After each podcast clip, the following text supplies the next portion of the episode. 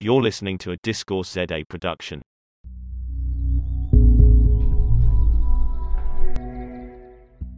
Hello, we're back with the small print. I'm Bronwyn Williams, and today my guest is the very well esteemed Dr. Ian Pearson, who is one of my favorite futurists and definitely one of the most respected futurists in his field. But like normal on the show, I want to give you the opportunity, Ian, to introduce yourself the way you would like to be introduced. Well, hi, Bronwyn, and uh, thanks for having me here.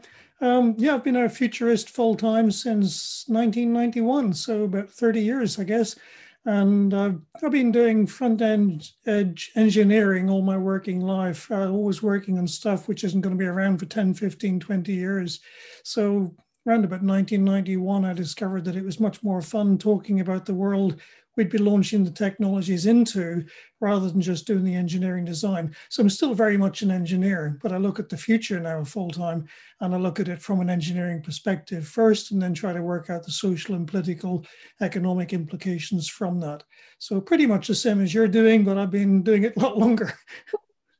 Absolutely. You should definitely defer to Ian's opinion over my own. He's got more experience and more time on the clock than I have. And when it comes to looking at the future, the broader perspective you have, particularly looking back, and the more experience you have in the world, definitely the better you become at foreseeing what could and what, more importantly, should be unfolding in the future. So there were really two conversations that I wanted to have with Ian today. The first one would be to look at his book that he put out a few years ago called Total Sustainability, which is going around on the rounds again and for very good reasons, because a lot of the points that you address there come from a slightly contrarian, but also quite a rationalist perspective of how we need to deal with the climate issues that are unfolding around us. I think very few people would disagree that there is change in the climate. I mean, you can just turn on the news and see see flooded cities and burnt out tracts of land that simply weren't experiencing that degree of climate extremity, at least within sort of living memory. So there is some issue going on there. But the question now becomes what do we do about it? What is the most effective, efficient, and most pragmatic way to go forward from here? We have to understand the world as it is before we can make any sort of decisions as to what comes next.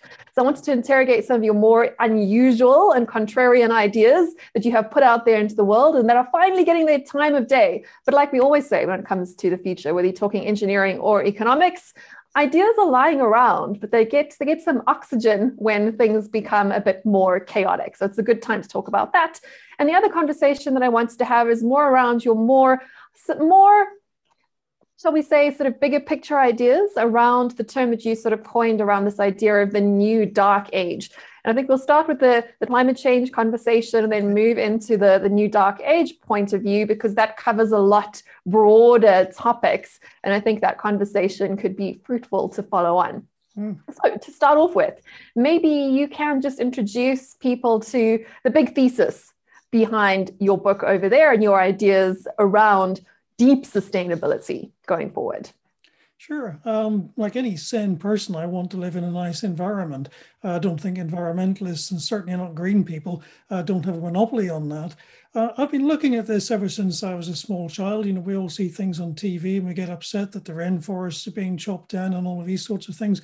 And there were environmentalists like David Bellamy in, in my early teens, watching him uh, trudging about in peat bogs, talking about how they were being drained and uh, producing lots of carbon dioxide and wrecking the environment. And uh, you know, a decade or two later, you know, he was ostracized from the community because he wasn't following the complete line on the on the green dogma. And it seems that again and again, uh, Greens are the enemy of the environment. Uh, they, they, start off with a very well meaning approach. You can't deny that they want to make the world a better place, but they look at it in such a shallow way. The very first thing that crosses their mind, that's all they go with. And they just, uh, well, this will reduce CO2 locally, so let's do that. And they never think about the consequences of that, that might make CO2 increase dramatically elsewhere. So, for example, uh, the European Union decided to go uh, all in for biofuels and mandated that two or three percent of our fuel that you get in the petrol station has to be produced by biofuels. Consequences of that was an awful lot of the rainforests in the Far East, Indonesia and Borneo, uh, were chopped down in order to make space for palm oil plantations. So we lost huge amounts of forest and we lost, uh, well, a lot of communities actually were, were relocalized, uh, relocated in, in order to make space for those palm oil plantations. So they lost their livelihoods, they lost their way of life. And quite a lot of people then died of starvation as well because some of the, the crops we used to make biofuels, so the price of the, of the food went up through the roof and about it's estimated 350,000 people probably died of starvation because they couldn't afford to buy food as a consequence of that green dogma.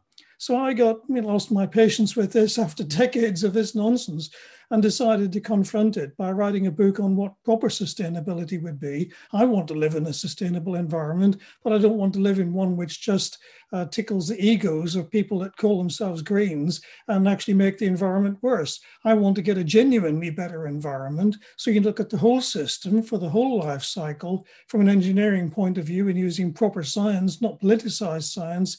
And then you can come up with some sensible rules for how you might make an environment which is sustainable. So, for example, uh, it's it's well well acknowledged now that if you've got lots of money, that one of the first things you do is you want to get a nicer environment around you. So you pay for more uh, trees on the high streets, you pay for nicer parks, you pay for some of the land which is being used for uh, crops to be changed back to nature and so on. So as economies get richer, they look after the environment better. And when we were poor 100 years ago, uh, some of the rivers in the UK used to catch fire on a regular basis because that was the dumping ground.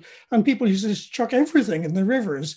And they actually used to catch fire at the surface of the rivers. It, it, it, it's like the, um, the River Ankh in your Terry Pratchett novels, you know, that sort of thing. And, and uh, I remember as a teenager going down to our local river in Belfast, the River Lagan, which was so polluted you had to get your river, your, your stomach pumped if you fell in and you'd go to hospital because you would die. And then a few years later, they got it so clean that they were reintroducing trout into it. And then it became a major leisure uh, result. And this is because of the economy being better off and people could afford to look after it. And yet you see a huge overlap between the Greens and the anti capitalists. They're more or less the same people. And they want to reduce the uh, the well-being of the economy to reduce it, make it all communist. Uh, you know yourself very well how well that would work. Uh, we'd all be reduced to the lower, lowest common denominator, you know, fighting over the last potatoes in the fields. Uh, we would Equality not have a pleasant easy. environment. take it so, down, yeah. you know, and uh, one of the biggest problems we've got in the in, in the climate is the black carbon that goes into the air from people burning wood. And a lot of Greens talk about burning wood. Oh, it's renewable. You know, you can just build another tree, so uh, or grow another tree, I guess, and um, you burn that one down. But all of that produces lots of soot, which goes into the atmosphere, and that's one of the major causes uh, causes of of the deglaciation. You know, the glaciers uh, melt because the carbon lands on the top of them, makes them darker, darker, and they absorb more sunlight, so they melt faster. And that's part of the the, the North Pole melting as well. Was was the uh, black carbon from coal fire. So we need to get rid of some of the stupidity out there. We need to stop people using uh, wood burners, and we're starting to realize that now. We need to stop people burning dirty coal, which we were very successful about until recently. Now China and India are building much more uh, coal stations again. And we should have been moving people to gas, which produces half of the CO2 and uh, uh, is actually quite clean. Uh, the reason we shouldn't go hell for leather for solar and wind is because they don't work all of the time and the technology is still not very clean.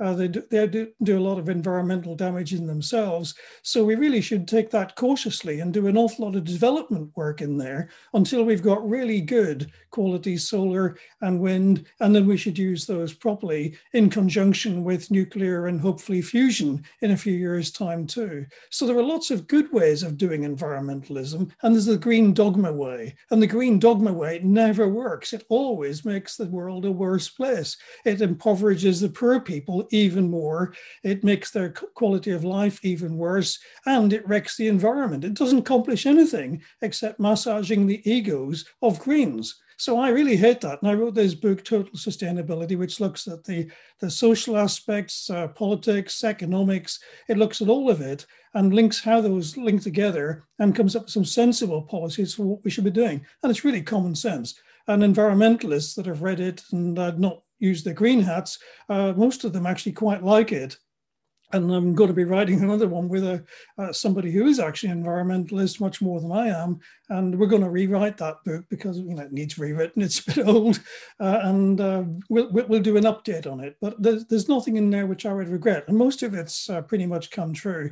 And I warned about a lot of green companies going bankrupt, and they have, and I warned about the consequences, which were pretty obvious to anyone with a brain cell uh, that these green policies would do, and they did and, uh, you know, it's, it's, really nothing I would regret. But we do need to be cautious about the climate. I'm not a, climate denier. I don't know anybody who's a climate denier. What I don't think is we're heading for leather towards a climate catastrophe. Uh, my view is that uh, the climate models have been exaggerating the impact of CO2 and underestimating the impact of solar effects.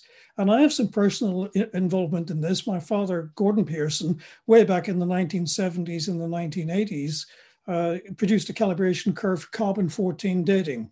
And in, in, in doing that, they uncovered or confirmed the 11 year solar cycle is also there in the tree rings.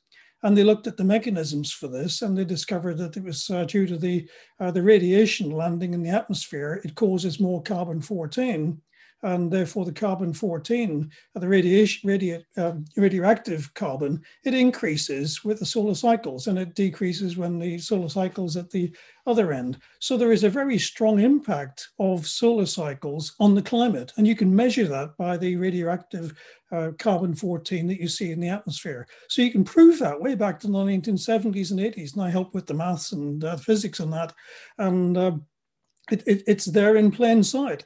And yet none of that appears in any of the carbon dioxide obsessed uh, religious uh, carbon dioxide zeal that we see um, which treats the climate as if it's only driven by one single thing. And then you ignore all the impacts of chopping down the rainforest and draining the peat bogs in order to put up wind turbines, and you get all sorts of stupid results. I'm a scientist, I've always been a scientist. I look at the basic science without any real prejudice and say, well, this is actually what the science says, let's do that.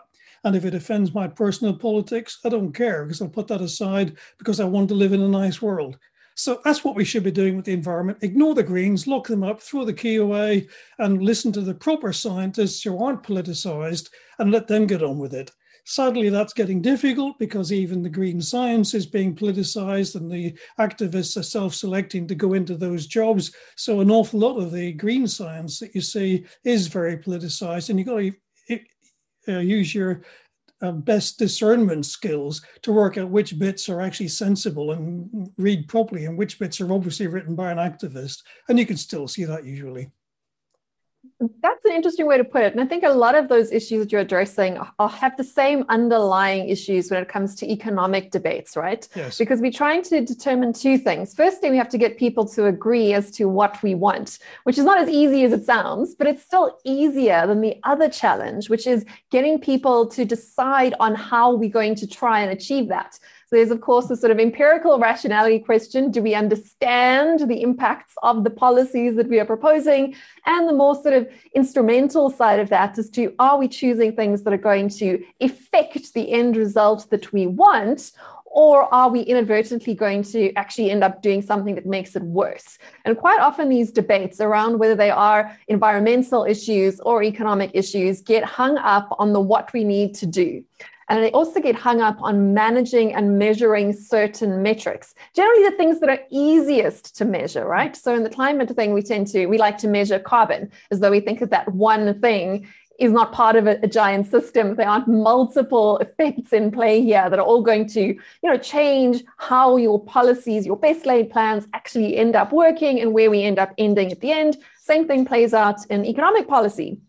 Whereas if we try and affect change in any one particular metric, whether that be equality or poverty or employment, whatever metric we pick and focus on, we can often fall into those sort of paperclip maximizer or minimizer problems where we end up throwing all of our resources and all our attention at fixing one number, not necessarily noticing what happens to all the other numbers. And these are complicated systems. We're talking, whether you're talking economics, whether you're talking the environment, you're talking about messy systems, systems that we cannot reliably predict.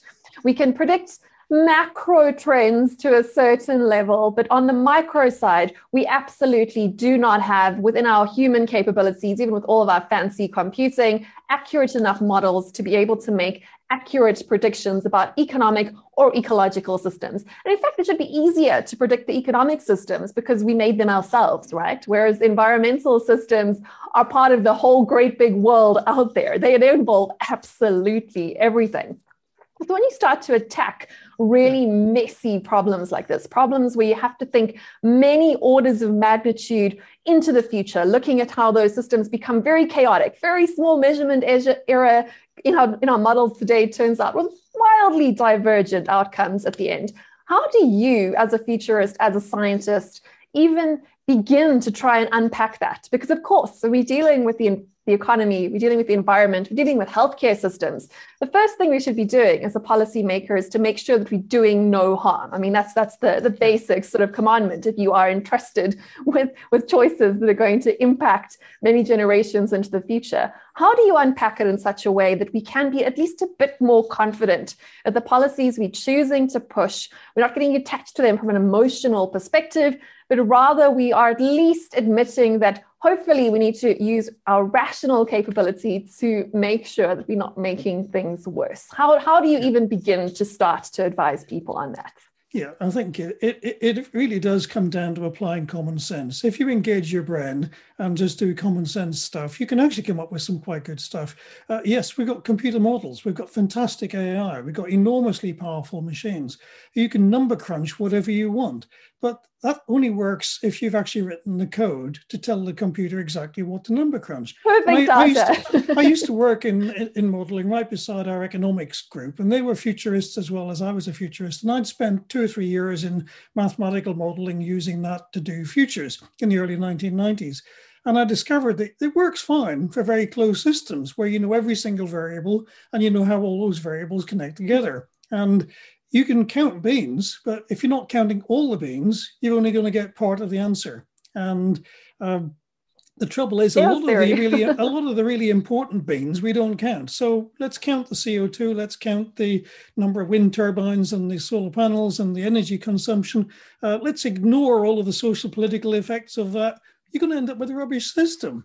Those things impact on it, and it's not very easy to quantify and describe how all of that interacts. You know how complicated economics is, and engineering and uh, nature are every bit as complicated, and you don't know all of the interactions. But when you sort of get a hunch that there is some sort of connection between this and that, your brain can process that. The computer can't because it doesn't know the exact equations. And if you had super duper AI, which was able to learn all of those things all by itself, that would help. Uh, but we're not really at that point. And at the moment, we're going through a bigger problem with the AI is that the activists are getting in there and making a mess of the AI too, because they want the AI to come up with the result that they think is politically correct. And we'll get onto that more in the dark age stuff because this is all connected. And the, the, the problem is you've really got to use fairly honest uh, science and try to get an actual honest figure from the AI, and then you can choose what politics you want to apply to that. Otherwise, it's fake AI. You've got to get really accurate results out as far as a completely impartial AI looking at objective data. It doesn't matter what results it comes up with. And if it says these really unpleasant things, well, then you should decide what to do about that. You say, well, this is very unpleasant. How do we deal with that? How do we fix that problem? You shouldn't say, let's just ignore the truth and pretend it's not real and just label it as fake news and throw it in the bin. That's not the approach. So get the computers to give you the best possible inputs. Use your, your, your brain and your emotions to deal with that. And then you come up with a solution which will work. And people are very good at dealing with very fuzzy data. I mean, you know that if you impose something like uh, carbon taxes and carbon offset schemes, a lot of people will decide that's a very good investment to get into. Exactly how many? Well, there it isn't an becomes a equation. maximum, right? Yeah, there isn't becomes an equation to determine exactly how many people will get in. Uh, there isn't an equation that describes how devious some people will be. And there was a fiasco in Northern Northern Ireland where uh, people were incentivized to uh, generate in- uh, uh, uh, energy using clean technologies and stuff, and they would get rewarded for that. And some farmers were building great big barns and sticking heaters in them and just heating completely empty barns for no reason at all, except to use more of this energy because the reward that they were getting for that was more than the cost for the electricity. So somebody designed that. It didn't occur to them that anyone would misuse this to get lots of money. And the government had to give millions of pounds subsidies to these farmers who were just on this get rich quick scheme uh, because nobody had thought through the obvious consequences of that green policy. So, you know, Yeah, it's, uh, you, you come back to stupidity again and again. If you disable the stupidity by actually engaging your brain and applying common sense, and it really is just common sense, you know, if you incentivize someone to behave badly, they will behave badly. You know, we all know that. You don't need to be uh, 60 years old to discover that. You discover that when you're about three. Uh, unfortunately, our politicians seem to ignore the facts and they, they just want to go for whatever gets the most points on the headlines the next day. So ignore all of that, you know, use proper science, proper engineering judgment, an awful lot of common sense and business gumption to work out, you know, what would somebody else do to exploit this scheme? How do we guard against that and make sure it goes the right direction? And then you get a good policy. But you've got to look at every aspect of it, not just the one that crosses your mind first, as most of the Greens do. So uh, ignore all the Greens always, and you'll always come up with a better policy. It's my my best view. But what if what if you get a good one sometime? You can't even you can't even use those heuristics, right? Because it's just that just becomes an exception as soon as you make the rule, right? Now now, now Yeah. they're incentivized to change behavior. Oh, yeah. And that's I of mean- course it, right? Incentives just absolutely eat intentions for breakfast. Yeah, I mean, I, I- knew some very nice green people. Um, some of my friends are greens, and I just put up with that. And you accept that sometimes they will say something which you think is blindingly stupid, but well, they're nice people, so you're still friends with them. And I've I've I've worked a lot of times with environmental groups like Friends of the Earth and Greenpeace. And without exception, the people I've worked with are very nice people and they want to make the world a better place, just like I do. I'm not condemning their motivations. A few of them are communists, and I would condemn their motivations, but the majority are just, you know, quite nice people, slightly, uh, well, not left extremes, but they're usually lefties, but uh, um, nothing wrong with that. It's just, uh, you know, that's their politics and their value sets. They, they want to make the world a better place as they see it. But unfortunately, they don't always think it through. And a few of them make ridiculously stupid comments. Uh, I, I, I said once, you know, we did do more science to work out how this works. And I got a comment back. I won't mention who the lady was that said it, but she said, the last thing we need is more science. Science wrecks everything. And I thought, this is so silly. It's like standing on the top of a cliff uh, with a blindfold on on the very edge of a cliff. And all of the, the Greens are shouting, oh, you've got to do something, you know, do something. And uh, somebody, the, the guy says, well, let me take my blindfold off. And somebody screams at them, the last thing you need is more science. Don't do that. Just do something. You step forwards and you fall off the cliff. Uh, so it's, you just don't come up with good policies that way. It's really not a sensible way of doing it. So, uh, um, yeah. Yeah, Read yeah, my book. If you don't want to buy it, you know, just email me. I'll send you a free copy of a PDF. And it's, uh, um, it really does need an update. But it's if you get the PDF one, it's a slightly revised version, which is slightly fewer mistakes in it. And uh, just drop me an email. All good. So when it comes to those incentives coming into conflict with those best laid intentions, Hmm. what are some of the current policies that you've seen? Because you are based in the UK, you're quite close to the European point of view, you understand what's going on in the EU. And the EU, of course, is leading a lot of the, the policy conversation around how to deal with climate change.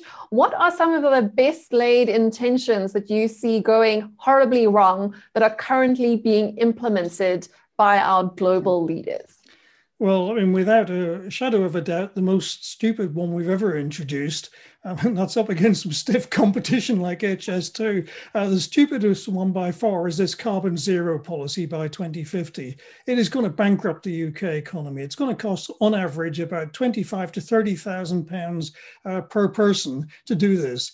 And you know, I could probably just about afford that, but an awful lot of people on lower incomes will not be able to afford that. It will cast a lot of people into energy poverty, and the consequences of that will be virtually unmeasurable. It will have a tiny fraction of a degree difference in the global temperature, like 0.01 degrees or something. You wouldn't even be able to measure it.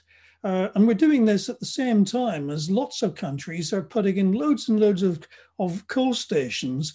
Um, and the, you know the rest of the world is going down one route, and we're thinking, oh, we should be setting an example. Well, it's one thing setting an example. There's another thing, as Daniel Hannan said this morning. Uh, there's another thing completely bankrupting yourself and showing everybody else just how stupid it is to go down this path. That is not setting a good example, and it's not productive. Um, either the best example we could do would be to implement some sensible policies and set a well, such as uh, you know, putting in uh, more research and development funding into green technologies and, you know, fusion and solar panels and super cables to get energy from the Sahara into Europe and so on. Uh, you know, those sorts of policies would be very good, but they don't work quite yet. So we need to develop the technologies better and we should not be wasting loads and loads of money doing other things. And we just saw consequences in Germany where they've spent, I don't know, hundreds of billions of, you know, putting in solar farms and wind energy and closing down nuclear stations left, right, and center. They're wasting huge amounts of money to try to get a less CO2 uh, inv- um, policy. And the consequences, there was no money left to do anything like flood defenses. So they ignored all of that sort of stuff. And then they get flooded. And they try to blame it on climate change. But it's probably just because they didn't put enough money into, you know, fairly obvious things like putting flood defenses on riverbanks. Um, where you, if you insist on building on a riverbank because you need more housing, well, you should expect that to flood. And when it floods, you can't blame it on climate change. It's, it's, you should blame it on stupidity. You should not be building houses on floodplains without giving them proper protection. So, you know, there are a lot of examples in England and Germany, all over the developed world, and America is going down this path too. They're intent on wrecking their economy uh, in order to achieve virtually zero impact. I mean, the whole of the Paris Agreement.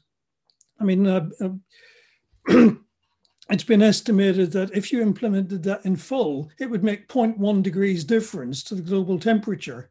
And yet it would cost trillions and trillions of dollars to do that.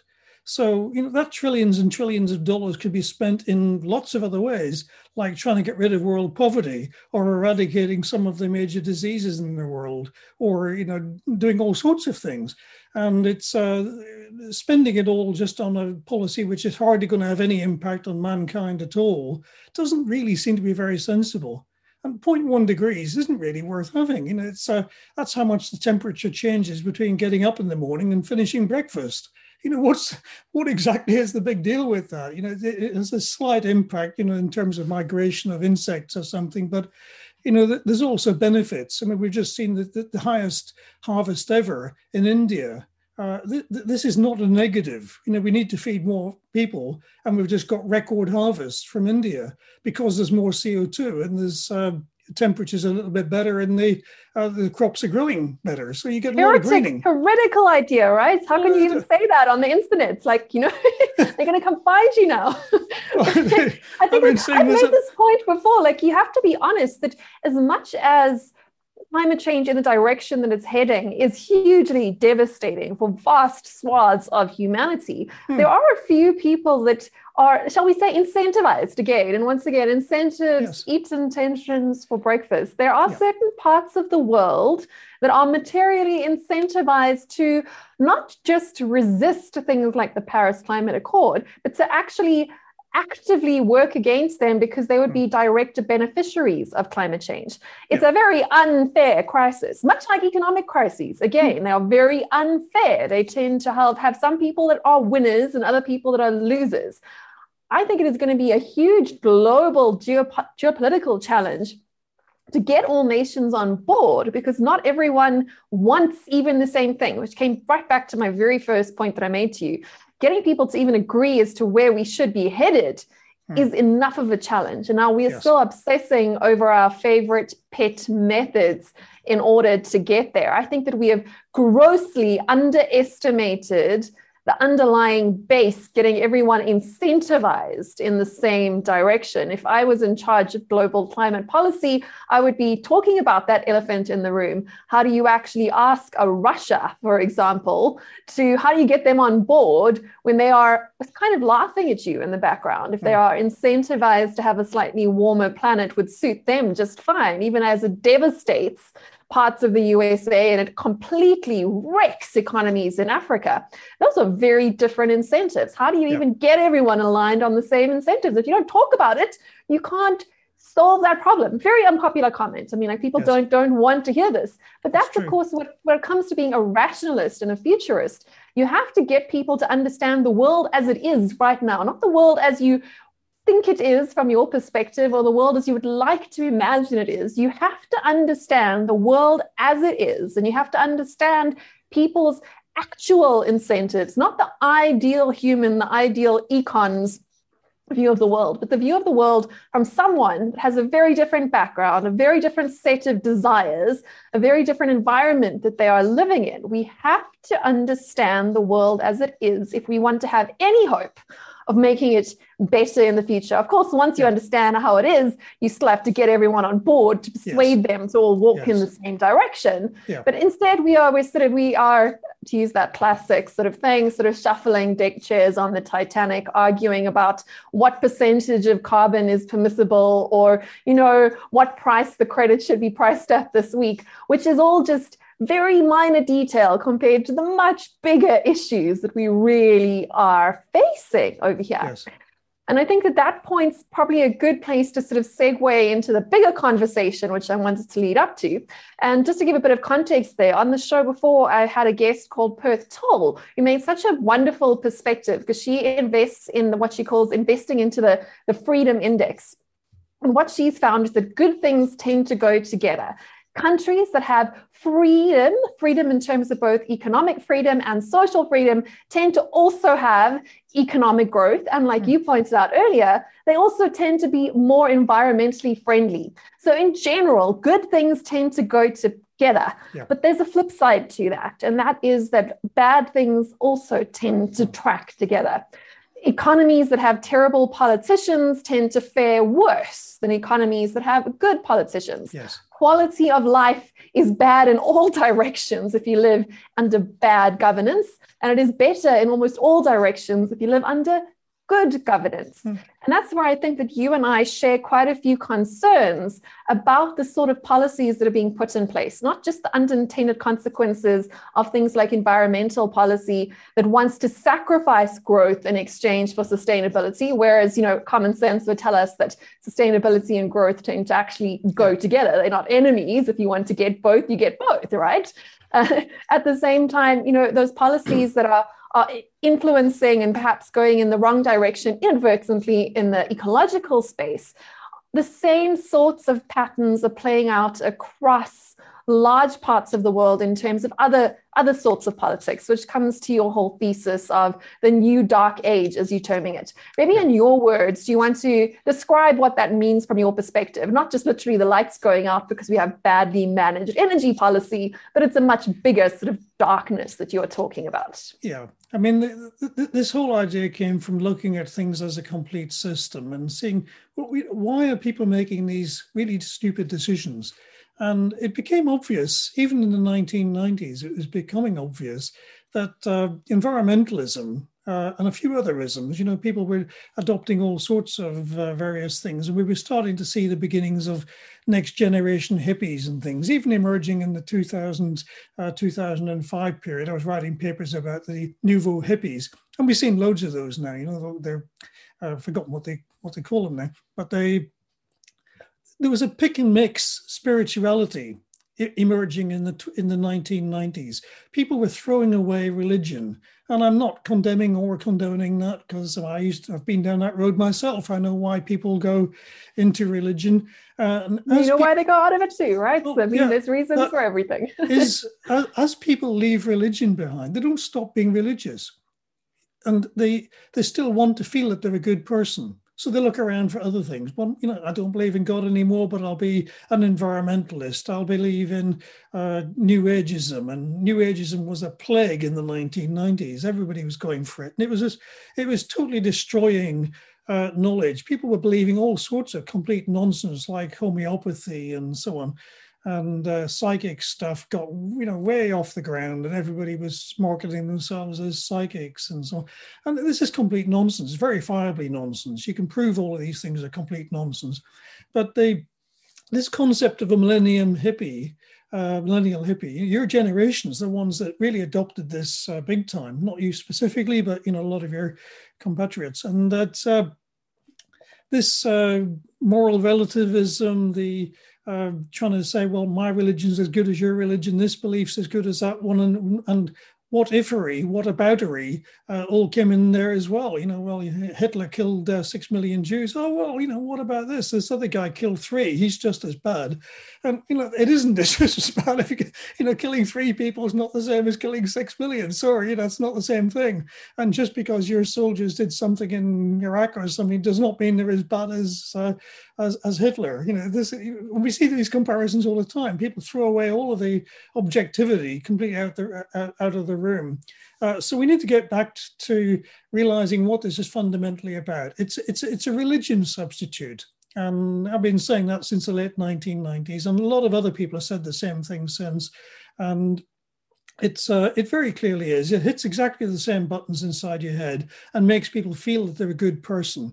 And in there, in a way, major headline is political correctness. That was the thing that started appearing big time in the late 1990s. And by the early 2000s, uh, being PC was really what it was all about. So, you know, that had a basket of different beliefs in it. So you had to support this, you had to support that. And if you didn't, well, you're not as good as me. And let's have a Spanish Inquisition and, uh, you know, put, put all of these people on the Inquisitor's rack and force them to admit that they've made a mistake. And we see that all the time. It's got worse and worse and worse. So I, I, I started writing about the new dark age in, in about 2000, 2001. And I started publishing papers on it a couple of years after that and doing lectures at conferences. And I, I really believe it's a big problem. And we're slipping very quickly into it. And if you start with uh, something that a lot of psychologists like was Maslow's hierarchy of needs, you can sort of look at that, and we've got an, even better physiological uh, layer than we've ever had before. In a lot of ways, life is much safer and uh, basic. You know, the basis of everyday life is fantastic, but we've completely undermined our safety and security layer. We've got everybody trying to wreck everybody else's careers, left, right, and center. Pete, nobody feels safe anymore. No, nobody dare say anything. Uh, your your entire career is on the line every time you, you do a tweet. So you know people are terrified of this, and then that moves up to the social layer, and you've got everybody trying to uh, belong to these different tribes, and they're terrified, and they're doing inquisitions, and you've got to belong to it. So you've got to push the right buttons. You've got to do your virtual signaling uh, twenty times a day on Twitter, and you've got to gang up on anybody that says the wrong thing. All of that is is a really unstable social layer that we've created. And then that builds into the self actualization layers and things as well. So uh, I really feel sorry for the people that have gone down this road because they're living on a, a very higgledy piggledy Maslow's hierarchy. It used to be a nice stable pyramid. It isn't anymore. You've got bits falling over in every direction. And it's, uh, it's really, really unstable. And we see things like an anti science culture, and that very much comes from the green lobby. We've seen them producing enormous impacts on, on uh, green science, you know, the environmental science. An awful lot of that is very, very good, and I can't fault it. A lot of it is complete trash, and you should throw that in the bin because it's politically activated.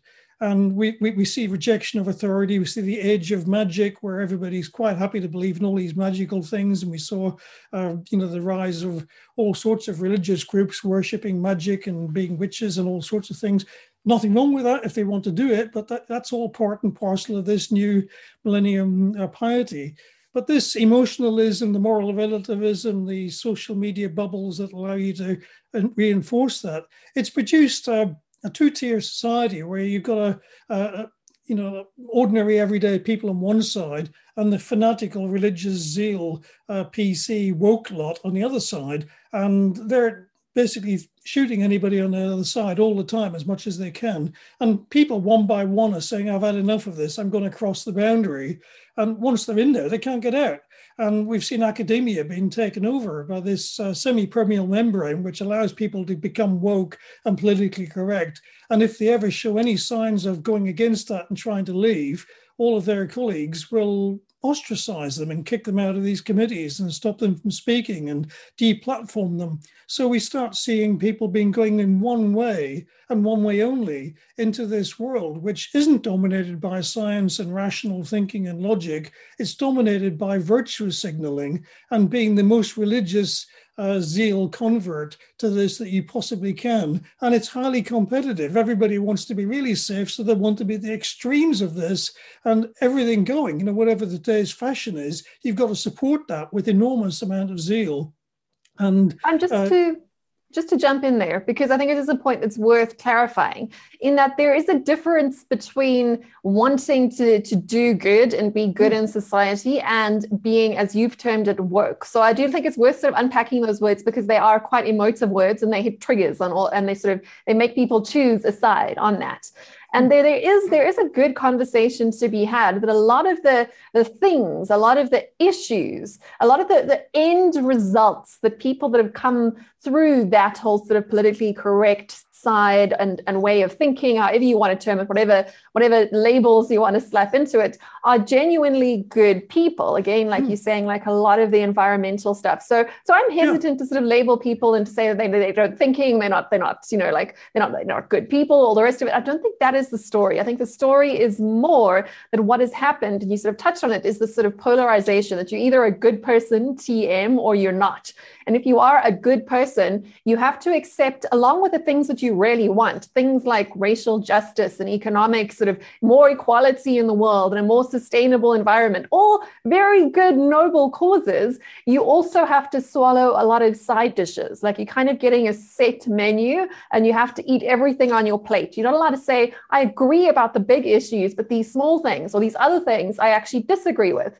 I think that the space is not that that there are good people and bad people, but rather that we are having to swallow a whole lot of side effects along with what we really want. And there's no space yeah. for someone to say, I want this, but I disagree with that. And there's yeah. many things I, I, I don't have a unique tribe myself, and I don't think you do either. I think that's how we get along. We don't fit into the good people camp or into the bad people camp. We're just sort of like the the confusing prophets in the wilderness, sort of sort of saying, hey, I kind of like that, and I kind of like that, but you guys are right here, but wrong there. And there seems to be very little space for people to be able to have that sort of nuance. It's definitely a huge concern concern for me, particularly in my peer group. And I think in your peer group, perhaps there's not quite so much of this binary thinking, in that if I want to fit in with you know, let's be honest, I'm a sort of middle class, privileged white person in South Africa. If I want to belong to that tribe, there are a whole lot of items that I have to agree to. I think it's quite shocking that if you can pick out one thing, if you can get your opinion, say, on whether donut economics is good or bad, I'll be able to tell everything else that you agree with in public because you have to accept that whole list. And I think that that's the real danger that we're talking about. Not yeah. that there are good people and bad people, but that we're trying to make people, we're forcing people to pick a side where there are no sides to be picked. We all yeah. kind of want the same things, right? I don't know yeah. if I've articulated that very well, but that's set menu what, thinking. What you're saying is that it's essentially become tribal. You belong to this tribe, you've got to do everything that tribe wants. So it, it it's not about being good or bad. I mean, I'm you know all these mm. people that are politically correct and uh, woke, but I'm sure they're all extremely nice people, and that's why they're politically correct and woke. I mean, they've come to that decision virtue, to go down right? that road uh, because they they use a different way of analyzing things than than you and I. I look at the facts, and I like to think I take myself where the facts go. And if they say that this is true, then I'll, hmm, that's all right. Well, it disagrees with what I uh, did believe, but does seem to be true. So I'll change my beliefs. And that's what you should do. And if you belong to the tribe and if your identity comes from belonging to that tribe, it's much harder to do that. If your tribe says, well, you know, this stuff you've got to, well, that comes from this other nasty tribe, you're not allowed to believe that because they say it, so it mustn't be true. Um, well, that's you're locking yourself in and you're reducing the amount of flexibility that you have to adopt uh, to adapt to new information as it comes along. It's very easy to just throw mud at it and say, well, that's fake news because it comes from the conservative press, or I saw it in the Daily Mail, so it must be trash. Well, you know, not everything in the Daily Mail is trash. Some things are, but some things are not. You, you should be able to discern uh, which ones are. Uh, you know, badly written article with a few errors in it, but by and large is still true. And this other stuff is just uh, lunatic fringe uh, propaganda. You should be able to tell the difference. You know, that's the skills in growing up. You should be able to develop that skill. So, you know, this dark age is something we should be really worried about, and we should be trying to reverse it.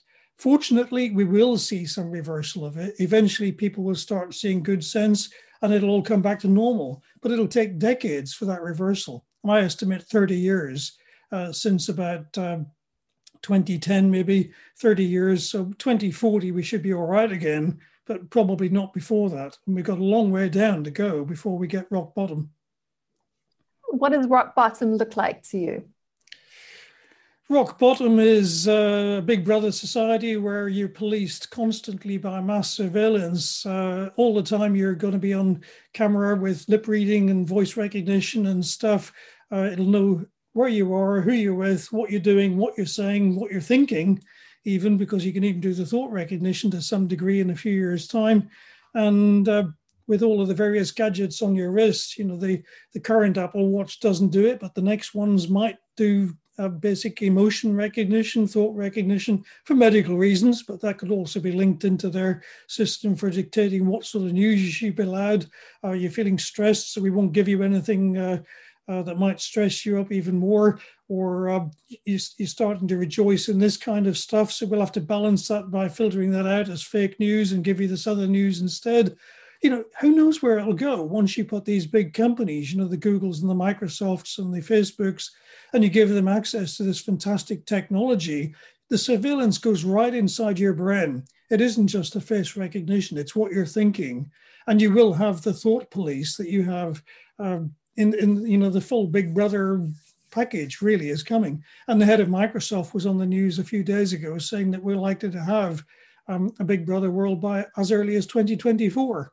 And you know, who am I to argue? You could, I can see the technologies are feasible by then if you choose to build them. So we could have that. Um, it'll take a long time to get out of it that is that is of course the thing right? How do you get out of that? Because this is a, talking about a sort of surveillance state the likes of which our dictators of the past century could only have dreamt of right? So it's yeah. like everything everything those those big bad men from the 20th century wanted to do can now be done. So all it's missing is the big bad men that actually want to push the button right so the yeah. only thing that's sort of holding us back is is the is the sort of the thin moral line, the thin line of niceness between us, which based yeah. on our conversation today is is thinner than ever.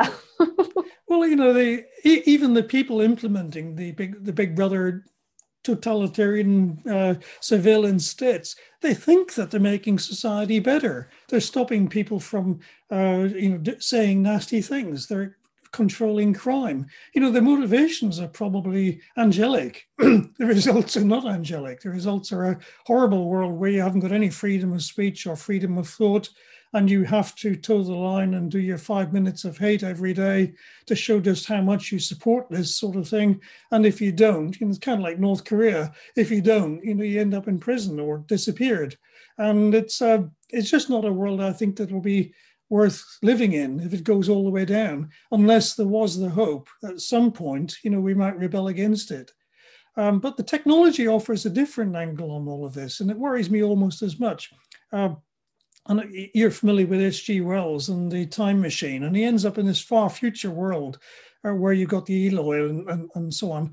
And they're living in this utopian life, you know, all the food's provided, everything else. They think it's all wonderful. Nobody has any idea how anything works. And there's a library with uh, lots of AI librarians in it, but nobody really goes there and nobody cares because life's easy and it's uh, it, it's just wonderful. Why would you want to change it? And every now and again they get harvested harvested as a food supply by the Morlocks, and it's uh, it's not quite so utopian as they think it is. And they're on the verge of collapse. If the AI system disappears, they would all starve to death because none of them know how any of it works. And already we're starting to see enormous compression of all the human knowledge into a tiny fraction of the population. You know, 99% of people know everything there is about pop culture and who does what on the soap operas and what's on Netflix this week. And if you look at all of the expertise on AI and how that works, and how do you build a you know a deep learning neural network or something like that, less than 1% of people know how to do that sort of stuff. We've, they're the high priests of all of this. And when they've disappeared and replaced by the next generations who are just looking at the abstract levels of this and don't really understand it, um, it won't work very well and they won't be able to fix it. And we'll have these AI gods that looking after themselves and they've evolved a superhuman status, you know, they'll know what they're doing and they become the Morlocks. And eventually they see us as an interesting supply of compost to keep the fields growing well in this nice, new, fantastically environmentally uh, sustainable world. Humans are a fantastic uh, support of a source of, of fertilizer. So we all get converted to Soylent Green or whatever it might be. You can see this horrible future technology oriented dystopian world coming if we're not careful with this. We've really got to pick a better path down this technology route. Um, the extreme religious nut end of all of these things is something we should be fighting back against. We should be trying to reassert common sense, civilized debate and if we can't get back to that soon, we really are going down a wrong road. Yeah, absolutely. I don't, I don't know really what we do from here, though. Do you have any advice for, for, for leaders and for individuals? Because that's all very cheerful. I mean, like I know, I know that, but the, the picture you've painted is the trajectory that we're on. It's the, the yeah. trend line. If we want to sort of follow yeah. that forward, and that's not a not a pretty picture. The good news is, of course, that you know people like you and I, while we do still have any sort of degree of free will, which is something that I believe in, rationally or not, I think that we do provide a little bit of chaos into the universe, and chaos yeah. can be good. It can set us off, the, more than most. off a depressing yeah. trend line, right? yeah, I, I, I think uh, there are a lot of us that still recognize what real facts are and real truth is and don't just go for all of the nonsense on both sides it isn't just one side it is you know nonsense from every direction but we should uh, we should network and do what we can to try to resist this decline into the new dark age. But in terms of our leaders, I don't have any confidence at all. I look at our leaders and they've all got PPE degrees and they've been taught how to get elected and they get taught how to be elected by just going for whatever the population's telling them they should be doing this week. And so they just fall hook, line, and sinker for every bit of, of this stupidity going. And you know, Boris just seems to do whatever uh, Carrie tells him to because you know she's way into that, and he doesn't seem to show any individual judgment on any of this stuff at all. He used to. He used to write really common sense stuff, but since he's got in into with Carrie, you know, she just tells him everything, and she's a fanatical Green, so he does all the fanatical Green stuff, and she wants all of these other ideologies. Well, you know, it goes for those too. And in the states, you see the same thing. You know, some of the population that they want to vote for them are going down this route. They pretend that that's what they want too, so they implement more and more of those policies, and it all gets out of hand very quickly. And I don't have any confidence for our leaders in, in, in the States or pretty much anywhere in Europe or the UK.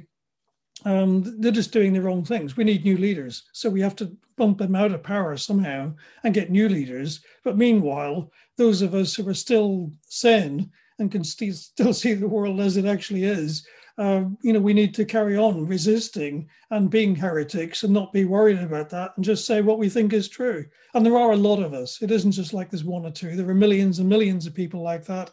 And, you know, that's enough to keep the resistance going. Good point. But we've come to the end of our hour. Yeah. So I think I'm going to give you a last chance to say anything that you wanted to get across today that you had not got the space to do. And then if you can also tell people where to find you. I think we covered pretty much everything. I, am actually optimistic about this. It isn't a hopeless road.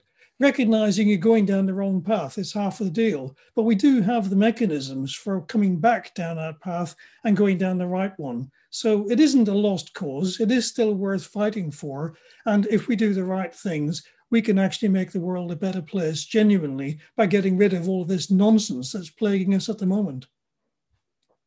Perfectly put. Thank you so much for joining us today. It's a pleasure.